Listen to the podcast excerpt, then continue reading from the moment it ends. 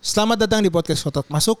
Kita sudah bekerja sama dengan Roof dan RCTI Plus. Dan kita juga bisa didengarkan di Spotify dan Apple Podcast. Kembangkan wawasan dengan canda.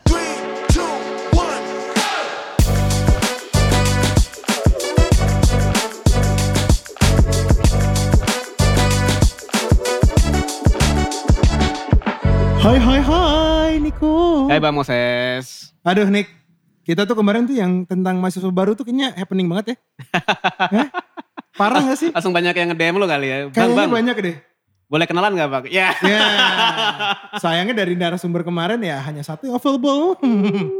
Nick, kita sekarang hari ini lagi di mana Nick? Kita di Markas Comika. Masih ya? Masih Dengan? dengan, audio dibantu oleh Soundlit. Ya, dan kita juga sudah bekerja sama dengan Anchor App yang bisa digunakan untuk membuat dan mempublish podcast kamu. Siap, 100% free.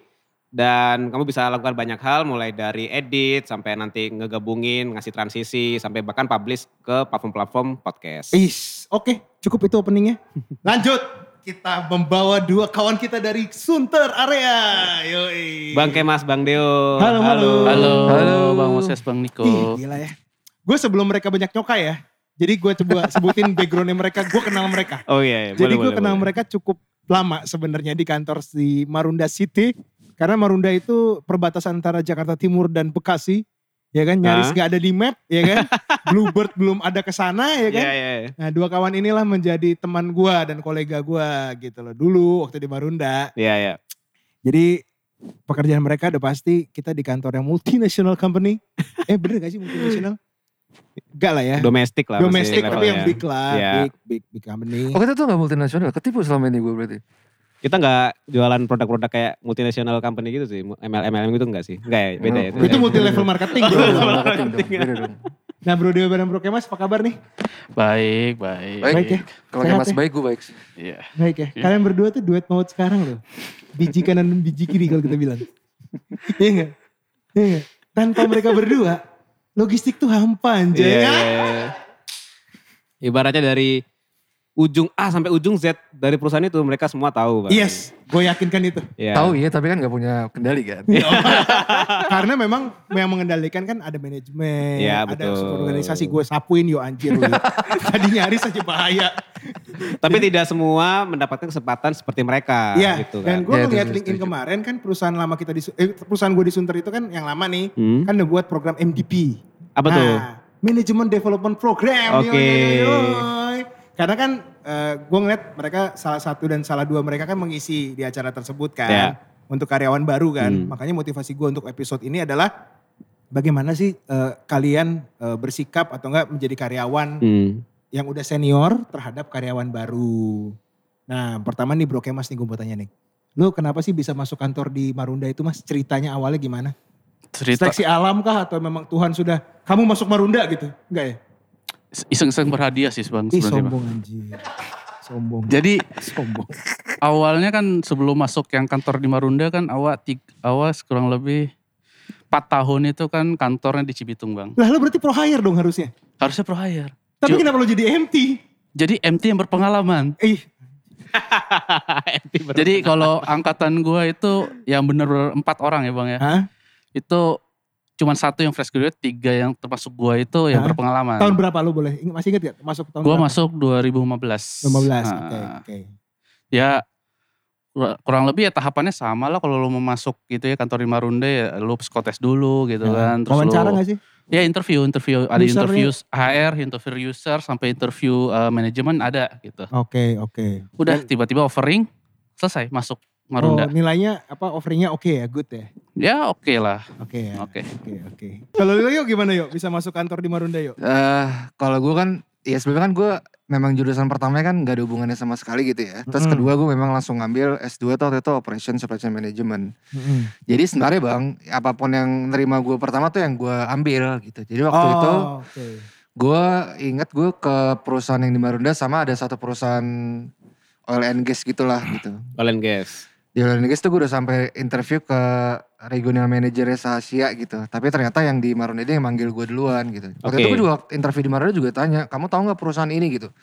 Gue bahkan nggak tahu apa pun gitu. Gue bilang, oh saya nggak tahu mbak gitu. Yaudah, nanti hari pertama datang, terus akhirnya ya langsung sama Bang Moses gitu. Sama tim Bang Moses sama Kemas. 2015 gue ternyata sama kayak dia. Tapi Sama, beda sama, sama. beda batch. Ya, gue lebih dulu lah bang. Untung untung gue beda batch. Ah, iya. Hmm. Jadi eh, kalian masuknya itu sebenarnya dari job fair atau dari apa? Seingat kalian job fair atau eh, lo langsung LinkedIn atau Enggak sih, gue dari Job Street bang. Oh job Ah, Job Silina. Iya si Lina betul. Lina berarti, Terus si Lina masih oke. sering ngirim ke email Gmail juga. Iya. Emang Lina itu gak pernah pensiun men. Iya iya. Terus aja ya. Terus aja dia ngasih si Lina ya. Gue inget gue inget. Gue dari teman kita Stefan. Oh yang udah resign Yang juga dari Sign sekarang. betul. Oh, Dia suami. waktu itu nanya, Le minta CV gitu ya udah gue kasih ke dia, dia yang daftarin gue bang. Oke oke. Jadi memang eh, prosesnya nih ya Ya. yang mereka ini. Kalau lo sendiri gimana nih? Gue dulu eh, sebelum masuk ke kantor yang sekarang, itu kan gue auditor di salah satu kantor akuntan. Dan gue ngerasa kayaknya kerjaan gue kayaknya udah nggak seperti yang gue inginkan lah gitu. Kayak Hmm. setiap pagi tuh rasanya berat sekali. Oh, nyari sama terus. Kayaknya resign, resign, resign gitu. Sampai akhirnya gue nyari-nyari, nyari-nyari. Dan kebetulan gue kenal sama orang yang memang kerja di kantor gue yang sekarang gitu. Ah, Terus oke. dia bilang lagi buka business development dan memang waktu itu gue pengen belajar bisnis kan. Hmm. eh, motivasinya. Nah, Terus dan sebenarnya gue juga cuma satu, jadi ada beberapa. Cuman ya nggak tahu kenapa kayaknya prosesnya lebih cepat. Kemudian yang lainnya nggak berhubungan langsung sama bisnis. Ada yang finance, ada yang gini. Terus kayaknya gue udah cukup deh di finance. Gue akhirnya masuk ke bisnis ya udah gue keterima deh di situ. Nah, tahun? 2014.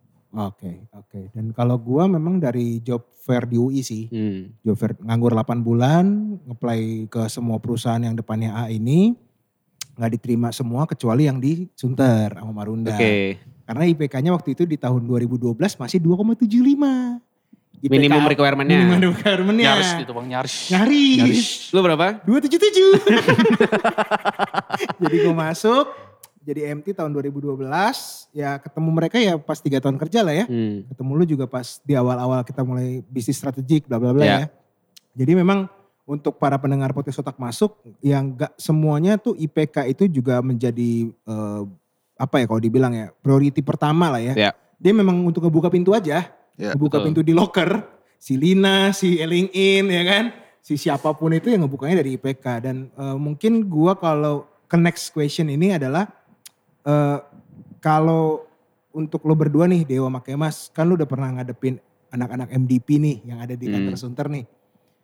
Lo ngeliat mereka tuh karakternya, karakternya nih ya, karakter Ya. rata-rata orangnya seperti apa sih kalau boleh tahu yuk? Ambisius sih gue ngeliatnya sih. Anjay, ambisiusnya kayak gimana nih bro? Jadi gini, kan kemarin juga pengalaman pertama kali gue training tuh bang. Ah. Gue memberikan training gitu ya. Memberikan training. Gue tuh expect pertanyaan mereka tuh adalah pertanyaan yang gue sampaikan gitu. Tapi ternyata enggak. Jadi waktu gue ngajar, gue memberikan overview tentang si perusahaan kita. Heeh. Tiba-tiba dia nanya, Kak sorry mau nanya, ini saya lagi buka annual report nih gitu. Kenapa perusahaan S tahun lalu rugi ya? Anjay. Anjing, lo anak bener tuh. gitu. eh sorry, sorry. sorry. Itu harus kita sensor. Yang itu harus kita sensor. Oke lanjut Pak Dewa. Gue expect dia nanya, Kak tadi kan kakak nanya nerangin tentang eh, transportasi gitu Ya, ya. ya, ya, ya. Ini ada apa aja nih, tapi dia nanya kenapa perusahaan S ini tahun lalu rugi gitu. Ya, ya. Tapi mungkin karena beruntungnya posisi gue atau gue paham, akhirnya gue bisa jawab. Walaupun gue Nah. bilang ini sebenarnya bukan kapasitas gue untuk menjawab. Tapi setahu gue ada penambahan di sini-sini-sini gitu yang kita Ya. nggak bisa gitu. Tapi maksud gue, gue ngeliatnya mereka melakukan research tuh di luar yang kita kita kita bayangkan lah gitu. Ya. Tapi memang ujungnya mereka pengen di satu perusahaan tuh mereka jadi punya posisi kalau gue ngeliatnya gitu sih ambisius, Hmm, ambisius. Ngincer apa-apa. ngincer satu posisi dengan lebih cepat gitu lah ya mungkin. Iya iya betul karena mungkin ya gue tahu mereka seleksi dari beberapa ratus orang sisa 16 orang ini akhirnya gue paham oh ternyata mereka memang orang-orang terpilih yang dari sisi pola pikirnya mungkin kritis gitu ya terus cara mereka bekerja juga mungkin nggak seperti orang-orang pada umumnya gitu. Iya. Itu angkatan berapa sih rata-rata masuk kuliahnya yuk? Mereka tuh paling muda lahir tahun 2000 bang, lo udah kuliah kan? Jadi ketika lo kuliah Mereka, mereka lahir. lahir. Bang, udah udah gak usah dibahas. Mas, lo ya lo walaupun mungkin di episode apa ini tayang lo udah udah udah ketemu mereka nih. Nah, lo berasumsi kan lo pernah ketemu anak-anak baru kan di luar yang MVP ini. Mhm. Biasanya karakternya gimana, Mas? Kal- Kalau boleh jujur ya, Ya, ini jujur MDP aja eh, apa-apa. Kalau MDP besok, gue baru ngajar tuh nanti Jumat besok bang. Ya, Untuk MDP besok. peduli amat lah. cuman peduli, cuman kalau gue lihat dari anak-anak baru ini ya seperti tadi dia bilang kalau gue lihat di CV-CV-nya mereka itu ya data-datanya mereka tuh memang mereka seneng te- tentang ini strategic planning bang. Oh mereka punya jadi passion di jadi strategic planning passionnya ya? mereka kayaknya Oh sorry strategic satu lagi, planning. IP-nya mereka itu di atas 3,8 semua. Iya, Ah serius? Iya. Berapa? Dan, Jadi pal- IP mereka lebih besar daripada kacamata minus gue men. Anjir, IPK 3,8 bro. dan yang, iya rata-rata segitu bang. Oke, yang oke. tertinggi 3,94 Jo. Iya, iya. Yang mau- Tertinggi 3,94 IPK. IPK bang. Bukan lebar celana tuh. Enggak bang. Jadi IPK-nya apa gak ada apa-apanya bang, cuma remahan doang itu bang. Anjir. Enggak, pertanyaan gue, lu bisa buka CV dari mana bang? Taruh, jangan, taruh, lu jangan, taruh, lu jangan, Lu jangan meremehkan Kemas. Oh, gitu ya? Lu Lu, lu kalau dicek sekarang lu pernah ngambil berapa semester juga ketahuan sama Kemas. Ah, Kemas sebenarnya tahu nomor rekening PLN lu men. Hati-hati, slip gaji bisa kalau keluar. misalnya eh terus terus terus mas. Ya kalau gue bilang, makanya nanti ketika Jumat besok kan kebetulan gue makan materi ini bang, materi tentang strategic planning, PDCA sama Kaizen bang. Oh. Jadi sebenarnya materi cukup berat, tapi kalau melihat dari passionnya mereka kayaknya harusnya cocok sih. Jadi mungkin di sana akan Wow. lebih banyak Betul, diskusi betul. sih menurut Wow, gue, wow, brainstorming gitu. Ya jadi em, mungkin kalau gua dulu sedikit ya nih kayak mungkin Ya. nanti lu, lu kan lu masih di sana kan gua udah nggak di sana nih. Ya. Eh, memang kalau gua juga hire anak-anak baru ya angkatan 2000, 2001 atau 2002 yang masuk kuliahnya gitu. Eh yang bukan sorry 2000 2000-nya lahir ya tahun 2000-nya lahir ya mereka. ya. Ya. Memang eh, kalau kita ngomongin data dan analisa mereka lebih eh, well known lah. Knowledge-nya lebih banyak. Ya. Tapi memang terkadang coba lo tes bahasa Excel-nya mereka mas. Siapa Hmm, tahu hmm. Excelnya nggak sama kemampuannya.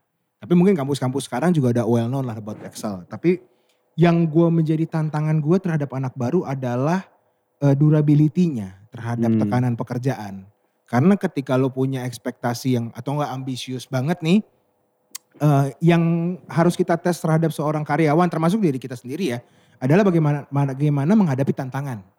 Bukan kita mengetahui kerugian perusahaan sebenarnya, Ya. tapi dari kerugian itu kalau gue jadi deo ya, ya itu ya, itu bukan urusan lo, tapi menurut lo gimana perusahaan ini bisa untung. Nah itu jadi Iya, kan ya, pola dibalik pikir lagi. yang berbeda tuh, Ya. ya kan? Karena kita sebenarnya dengan pengalaman lima tahun lebih di sebuah perusahaan yang besar gitu ya, yang menjadi topik bulanan itu adalah menghadapi tantangan, Betul. ya kan? Karena kalau ngomongin planning, kita ngomongin tadi kaizen, kadang memang menulisnya cukup lebih mudah dibandingkan mengeksekusinya. kalau gua ya pribadi ya, mungkin kalau lo nih, lo udah ketemu anak-anak MDP atau enggak? Lo pernah ketemu anak baru nggak di luar MDP lah misalnya? Belum, cuman gue ada beberapa tim yang memang datangnya dari MT kan. Oke. Jadi baik lagi sebenarnya eh, setelah gua menjalani gitu ya, Mhm. gua mendevelop mereka, mereka juga update kerjaan ke gua.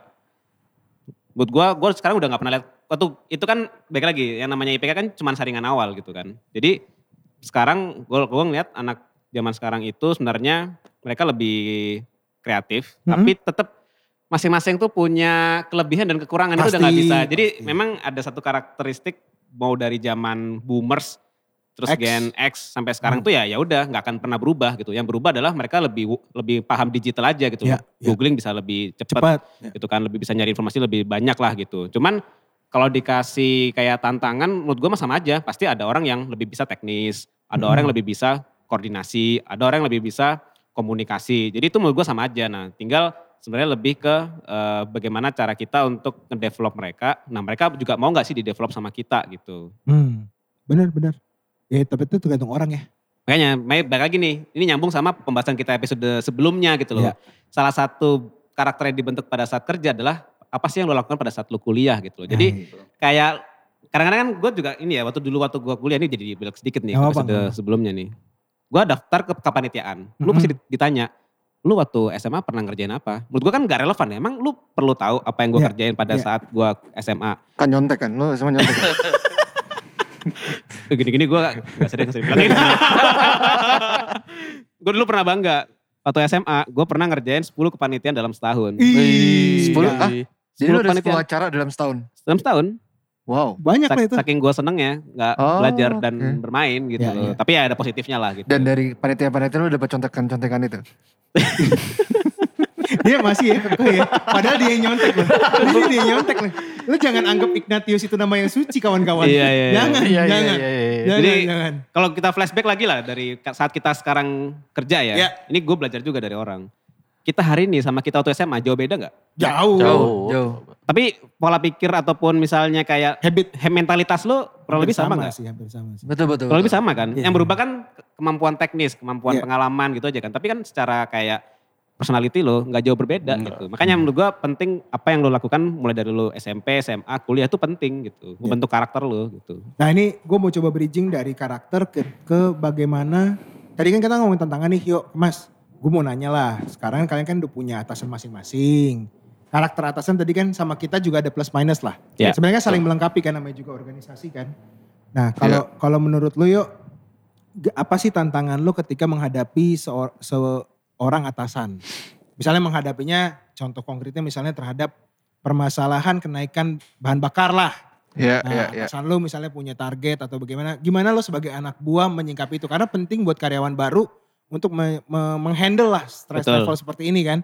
Nah menurut lu gimana yuk? Eh, mungkin gue awalnya gini sih bang, gue pernah sama Bang Moses gitu ya, pernah Hmm. sama ada Pak Satu, Pak Dua, Pak Tiga gitu ya. Nah, Ya yang gue tangkap adalah setiap orang tuh punya leadership beda-beda gitu. Betul. bijak. Tapi memang Lanjut.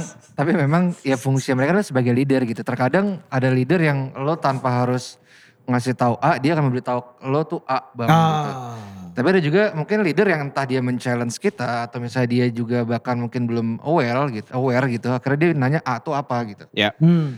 Nah jadi kalau menurut gue ya buat anak baru nanti bisa dapat atasan yang awalnya buat kalian tuh mungkin gak merasa nyaman gitu ya. Jangan langsung Nyerah lah. Iya jangan langsung nyerah atau bahkan Ya, baper. paling parahnya jangan langsung baper atau berontak gitu. Ya, ya. Karena leadership orang tuh beda-beda. Jadi harusnya kalian kalau memang misalnya ambisius itu dan pengen punya karir yang bagus gitu ya. Ya quote and quote politik itu juga penting kan. Ya. Nih, dikasih satu kunci. Mulai Jadi kan kayak lo harus mungkin lo menyesuaikan dulu. Terus sampai akhirnya lo tahu frekuensi beliau itu seperti apa, ritme seperti apa ya. Lo mainkan di situ bang gitu. Karena gue ya ke Bang Moses gue beda cara memperlakukannya sebagai leader gitu ya. Ke setelahnya Bang Moses juga berbeda sampai yang sekarang pun juga berbeda gitu. Ya iyalah berbeda. Dia pernah jemput gue di kamar gue tidur jam setengah enam pagi. Bang Moses kita harus ke Condet sekarang kita dipanggil direksi.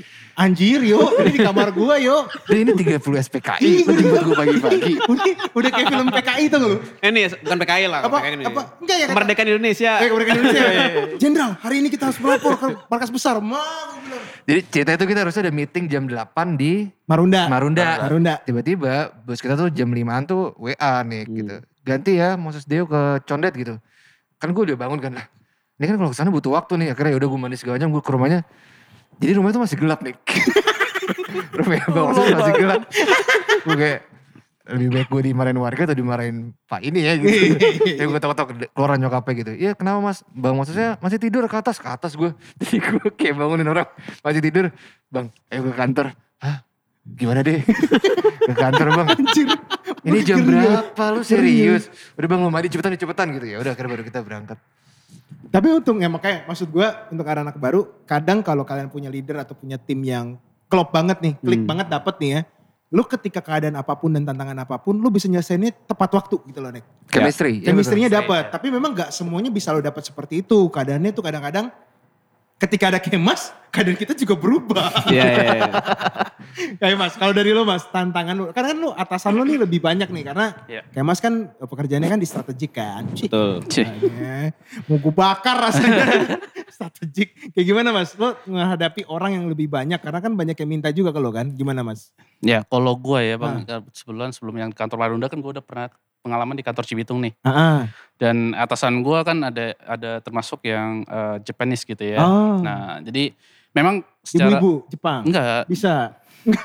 bapak-bapak, cuman secara karakteristik kan ketika kita awal-awal masuk nih, Heeh. kan kebetulan habis fresh graduate, terus gue masuk ke perusahaan yang apa di kantor Cibitung itu, Heeh. ya gue harus ningkatin uh, knowledge dulu bang sebenarnya kalau gue sebagai karyawan baru ya karena kalau gue taunya uh, ilmu di kuliah kemudian terus ternyata gue masuk ke dunia kerja tetapi gue masih membawa idealisme gue sebagai mahasiswa itu agak agak susah nanti berkembangnya tetapi ketika kita mulai masuk mulai deh tuh lu kembangin deh nama-nama knowledge namanya pengetahuan skill segala macam lu kembangin jika Hmm. misalkan passion lu di perusahaan tersebut gitu ya bang ya ya silakan lanjutkan career path Anda. Tapi ketika ketika lu mau mencoba dunia lain gitu. ya. Nah, di saat itulah ketika lu masih muda harus mencoba gitu sih Bang. Kalau Berarti sa- sekarang ini masih passion lo dong? Yang sekarang ini? Masih Bang. Masih dong. Masih. luar biasa.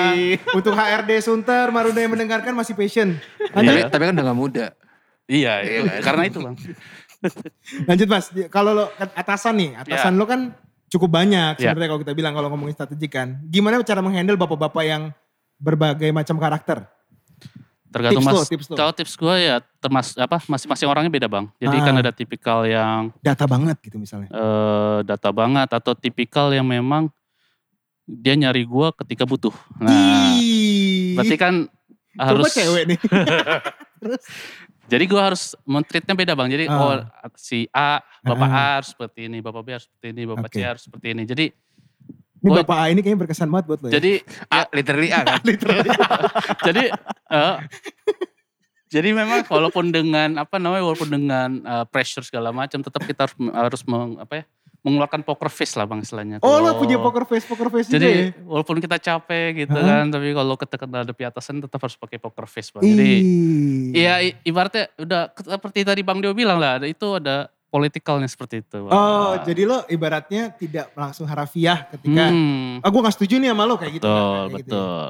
Gila nih bijak banget ya, parah nih. Nanti Bang nanti kalau udah masuk ke middle level udah pasti akan melakukan hal seperti itulah. Ih, lo gimana bro dengan karakter Iya, atasan? gak tadi gue kebayang si Kemas kalau udah jadi middle management kayak dia kayaknya punya dendam yang akan dia luapkan. Kalau gue mungkin bercanda, gini, bercanda. hmm, jadi yang namanya leader itu adalah orang yang bisa memimpin orang tanpa dia harus mengetahui pengetahuan teknis. Ya. Jadi Ya. maksudnya gimana? Kita sebagai baik itu main apa misalnya analis Mhm. ataupun manajer yang muda nggak bisa expect atasan kita itu memberikan jawaban atas pertanyaan kita. Ya, Jadi, ya, ya. Itu benar, Justru itu benar. terbalik, mereka akan minta kita untuk mencari jawaban kita sendiri gitu Betul, kan. Jadi betul.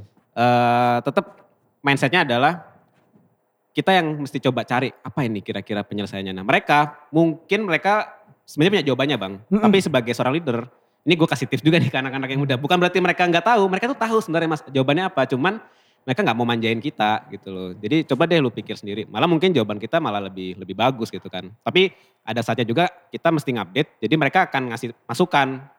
Nah jadi malah agak ini ya apa kecenderungannya bang. Sekarang gua agak ngerasa nih ya. Eh, beberapa orang generasi-generasi yang baru ini mereka kalau nggak tahu pasti nanya ke kita gitu loh. Ya. Nggak ada salahnya. Jadi memang dalam dalam fase kita kan memang kita istilahnya mentoring kan, kasih tahu gitu. Tapi ya satu titik ya lu mulai mesti, mesti bisa mandiri.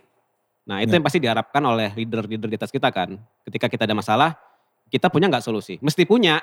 Apa pun bentuknya, apa pun sesusah, sesusah apa pun, mesti punya gitu loh. Opsi lah ya, setidaknya Iya, opsi kita gitu. kasih dia opsi, jangan kasih pertanyaan, saya mesti ngapain ya Pak? Ah, Iya. itu berarti Buat apa anda digaji? Kasarnya Gitu, kalau gua. iya, Tapi iya. gue juga mau menggarisbawahi karena gua, Niko, Deo sama Kemas juga pernah di level MT atau sekarang bahasanya MDP lah. Mm, Kita ngerintis setahun belajar, setahun lagi mulai karir awal ya Ya. kan. Terus eh, sekarang udah misalnya udah di di atas supervisor atau senior supervisor, udah jadi manajer juga. eh itu proses dan kadang tuh ketika kita dari awal ya dari nol, apa yang kita rasakan tidak enak dari atasan atau dari organisasi tidak akan kita lakukan ke bawah. Ya. Biasanya ya. Ya. biasanya. Karena kita udah tahu nih, oh negatifnya ini. Eh, gue harus kasih yang positifnya aja, biasanya Ya. kan gitu. Tapi untuk teman-teman yang berproses, di mana pun kalian berada, mau MT lah, MDP lah, karyawan baru biasa lah, karyawan pro hire biasa lah. Kadang tuh butuh waktu beradaptasi untuk diri lo sendiri, sama untuk organisasi kalau menurut gue. Ya. Karena kalau yang tadi dibilang sama Deo, kayak Mas sama Niko, itu kan rata-rata udah technical proses betul. terhadap atasan. Tapi kalau diri lo merasa, ah gue anak sultan, ngapain gue harus beradaptasi? Lo resign aja anjing, ngapain lo di sini gitu, kasaran gue ya. Kalau lo gak mau beradaptasi dengan organisasi dan kan- Iya, kantor iya, lo, iya. ya lo gak usah kerja di kantor orang gitu loh. Lo Iya. buka usaha sendiri aja gitu. Tapi sorry bang, kadang-kadang tuh sulitnya gini, ada orang mungkin gak nyadar kehadiran dia itu yang seperti itu gitu ya. Aha. Sebenarnya memperlambat organisasi gitu. Iya Hmm. sih. Ada ada juga orang kayak gitu ya, kayak misalnya gue gak perlu deh gitu. Lo mau sekeras apa pun kerja gitu, gue ya seperti gue aja gitu. Kadang-kadang Iya, iya, seperti itu tuh sulitnya. Iya, iya. Dinamikanya lah menurut gue. Memang itu tugas HRD ya.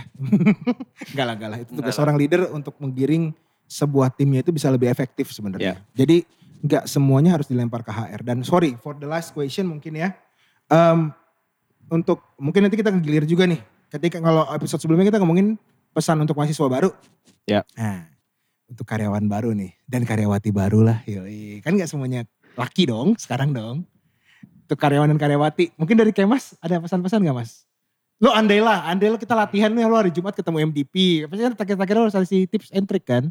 Iya. Apa coba? Mungkin tadi di awal sudah dikit lah. Ya dikit. Kalau gue bilang yang tadi benar, benar. Tingkatin dulu kemampuan lo gitu. Is. Jadi dan yang kedua pastikan perusahaan yang Anda sedang masuki saat ini Heeh. passion Anda. Itu tapi gini loh, sorry mas. Lo Ah. ngomongin passion, passion, passion, passion. Menurut lo tuh passion tuh apa sih? Gini, passion itu adalah ketika lo mengerjakan lo bahagia gitu. Citayam. Eh sulit banget Oke. anjir. Passion itu kan Citayam, Citayam Nggak, passion. gini loh, gini loh. Passion, passion, passion. Thank you Nick. Thank you bercandaan gue Nick. Dia bahasanya harus disapuin tuh lo. Enggak, kalau dia ngomongin sesuatu hal itu passion adalah lo bahagia. Berarti gue berasumsi ya mas ya. Hmm, Lo tujuh tahun berkarir lo bahagia terus gitu loh. Alhamdulillah kan. Oh pinter sekali. Poker face-nya anjir, anjir. Lanjut yuk, lo aja yuk. Kalau gue sih nikmatin prosesnya bang. Ah, ini masih lebih make sense dari yang tadi. Siapa tahu itu passion lo. Siapa tahu. Iya, Ya, tapi ya. pun kalau misalnya tidak gitu ya nggak ada salahnya kalau misalnya mencari Tantangan, gini, mencari tantangan, tantangan yang baru tantangan iya, baru, mencari cara yang baru iya, mencari bahkan sampai pada akhirnya mencari tempat yang baru juga nggak masalah Ya, gitu. Betul, betul. Tapi menurut gue kemarin waktu gue habis training gue juga ngomong yang penting nikmatin aja prosesnya gitu. Hmm. Ya gue juga diajarin sama leader-leader gue sebelumnya worst case-nya apa dipecat gitu kan ya. Ya. Tapi setidaknya kita masih melakukan sesuatu tuh yang dalam koridor yang masih wajar lah gitu. Kayak Niko bilang tadi lo kalau ditanya atasan A, pertanyaannya lo kasih opsi A atau B gitu. Nah ketika A atau B itu belum juga diterima sama atasan lo jangan jangan jangan apa ya jangan berkecil hati gitu Jangan ya. baper. Hmm. Betul, bener kata Niko tadi siapa tahu dia udah tahu jawabannya, tapi dia lagi mendevelop lo gitu. Cuma kadang-kadang cara leader mendevelop kita tuh nggak selalu Tepat. sesuai. Oh. atau atau senyamannya kita. Jadi, jadi Iya. menurut gue nikmatin aja prosesnya. Lo nih, Bijak sekali ya bapak-bapak ini. enggak deh emang takut didengerin HRD aja sama atasan. Gue yakin lah ini terus. Kalau dari gue untuk karyawan baru, ya nambahin ya. Jadi mungkin gue nggak nggak akan mengulang tentang apa passion gitu ya.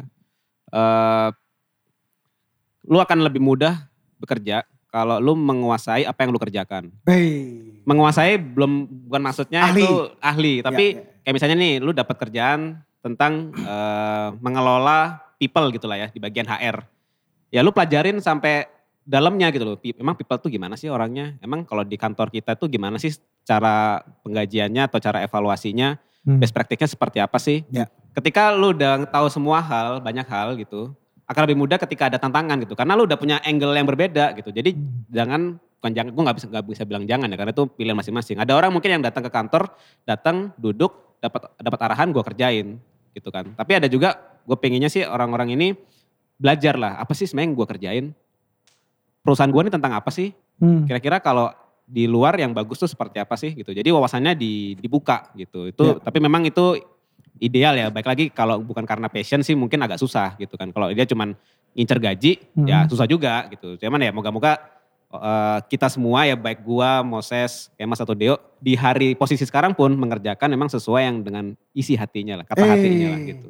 Gue gak bilang passion ya, gue bilang kata hati ya. Bijak lagi. Karena kalau ngomong kata hati itu ada hubungannya sama pendidikan anak nih. Kalau gue ya berandai-andai lah. Misalnya gue lagi di depan karyawan baru. Terutama misalnya di daerah Sunter ya. Misalnya. eh gue akan pil- bilang tiga hal. Satu, etika. Etika lo di kantor dari karyawan baru tuh menurut gue adalah segalanya. Karena etika itu akan mempengaruhi eh, karakter lo di depan atasan dan seletingan lo. Ya. Ya itu karakter etika itu. Kenapa ngomongin etika? Karena ini ada berbeda dari mahasiswa atau mahasiswi ke pekerjaan jadi karyawan. Ya. Etika-etikanya tuh ada yang kadang-kadang kalau kadang kita dapat anak baru yang so asik tapi nggak bisa kerja juga percuma. Mendingan lo etikanya lo ya biasa-biasa aja. Lo misalnya punya semangat untuk belajar dan lo berani mencoba. Itu menurut gue etika yang paling ideal banget gitu loh. Dan yang ke eh, mungkin yang kedua menurut gue di perusahaan itu yang paling penting komunikasi. Betul. Mau itu lo ke atasan, ke lettingan lo, ke atau ke bawahan lo nanti ya ketika lo mimpin. Komunikasi itu segalanya. Makanya kan eh, ilmu komunikasi harusnya diterima ya Mas ya. Sayangnya lo ke industri sih jadi begini nih. Yang terakhir ketika lo etika dan komunikasi lo udah benar, chemistry baru lo dapet. Nah ketika chemistry udah dapet, nah tadilah eh, omongan kosong terkait passion, bahagia. nah itu lo dapet ya ketika chemistry. Karena kayak gua, kayak kita berempat lah. Kita berempat menurut gua chemistry-nya udah oke banget. Tapi kalau misalnya kita ajak, ada aja misalnya satu atasan kita di sini, belum tentu lo chemistry-nya dapet. Iya dong. Iya betul. itu betul. pemutus rantai bang. Oh iya, dan chemistry itu menurut gua eh, nanti untuk anak-anak baru yang mendengarkan ini eh, penjauhan tahannya bisa beda-beda dan gak semua yang lo dapat di kantor, wah gua akan bersamanya nih akan temenan sama Deo sama Kemas. Enggak juga, karena ada people yang datang dan pergi kan. Iya. betul. Nah, jadi lo harus jangan baper dan lo berkomunikasi yang baik, beretika yang baik, chemistry-nya baik, even lo nggak di kantor yang itu juga, lo masih bisa eh, menjalin networking yang baik. Betul. Itu sih pesan dari gue. Thank you kawan-kawan, Bang Deo, Bang Kemas. Ih, Sama-sama. Sama-sama bang Moses. Thank you ya dua episode Bang ini bisa ngobrol-ngobrol. Oke, thank you semuanya. Selamat sore. Sore, Pasti bisa. sore.